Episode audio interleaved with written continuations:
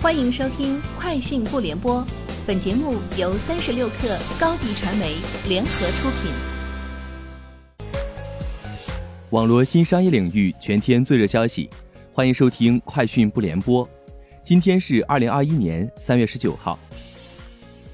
百度旗下人工智能品牌小度举行春季新品发布会，发布首款主动纠正坐姿的小度智能学习平板。以及小度 WiFi 六智能路由器等多款 IoT 设备，并推出小度全屋智能解决方案。小度智能学习平板采用一九二零乘一二零零像素、八核芯片和一百二十八 G 内存，十二重智能护眼机制，护眼模式下有害蓝光波段低至百分之七。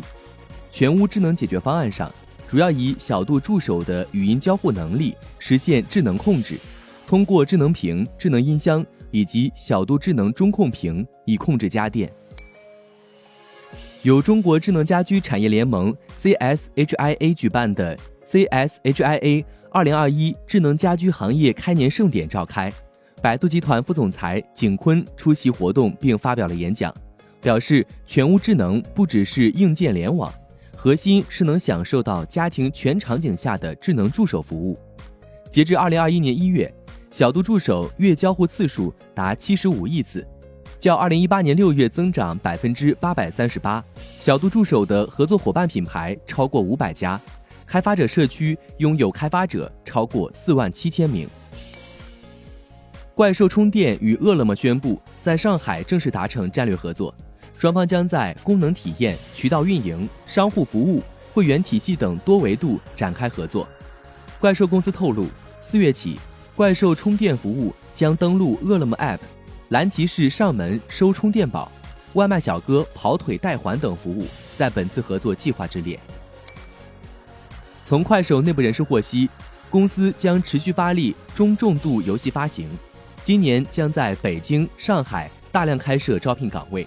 据悉，由快手代理发行的策略卡牌游戏《镇魂街武神区》已于三月十八号正式上线，并登顶。iOS 免费榜，首日新增用户已破百万。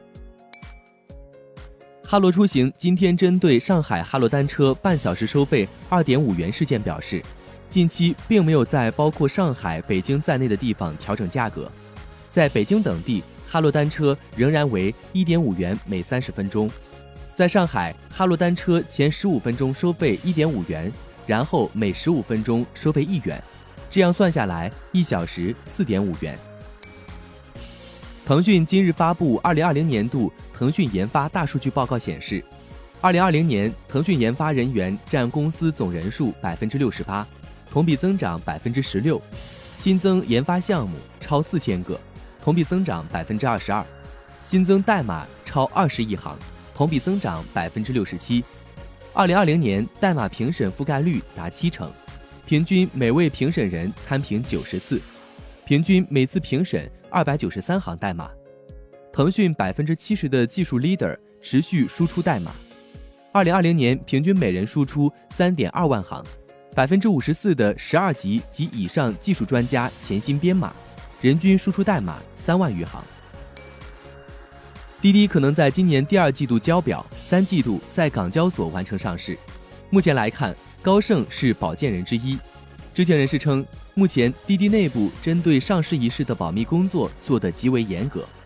为滴滴上市服务的普华永道审计团队在一月进驻公司后，几乎没有休息，即便在春节期间。知情人士称，滴滴上市的目标估值超过六百亿美元，不排除滴滴只将网约车业务单独作为上市主体。对此，滴滴方面暂时没有回应。以上就是今天节目的全部内容，下周见。高迪传媒为广大企业个人提供微信视频号代运营服务，商务合作请关注微信公众号“高迪传媒”。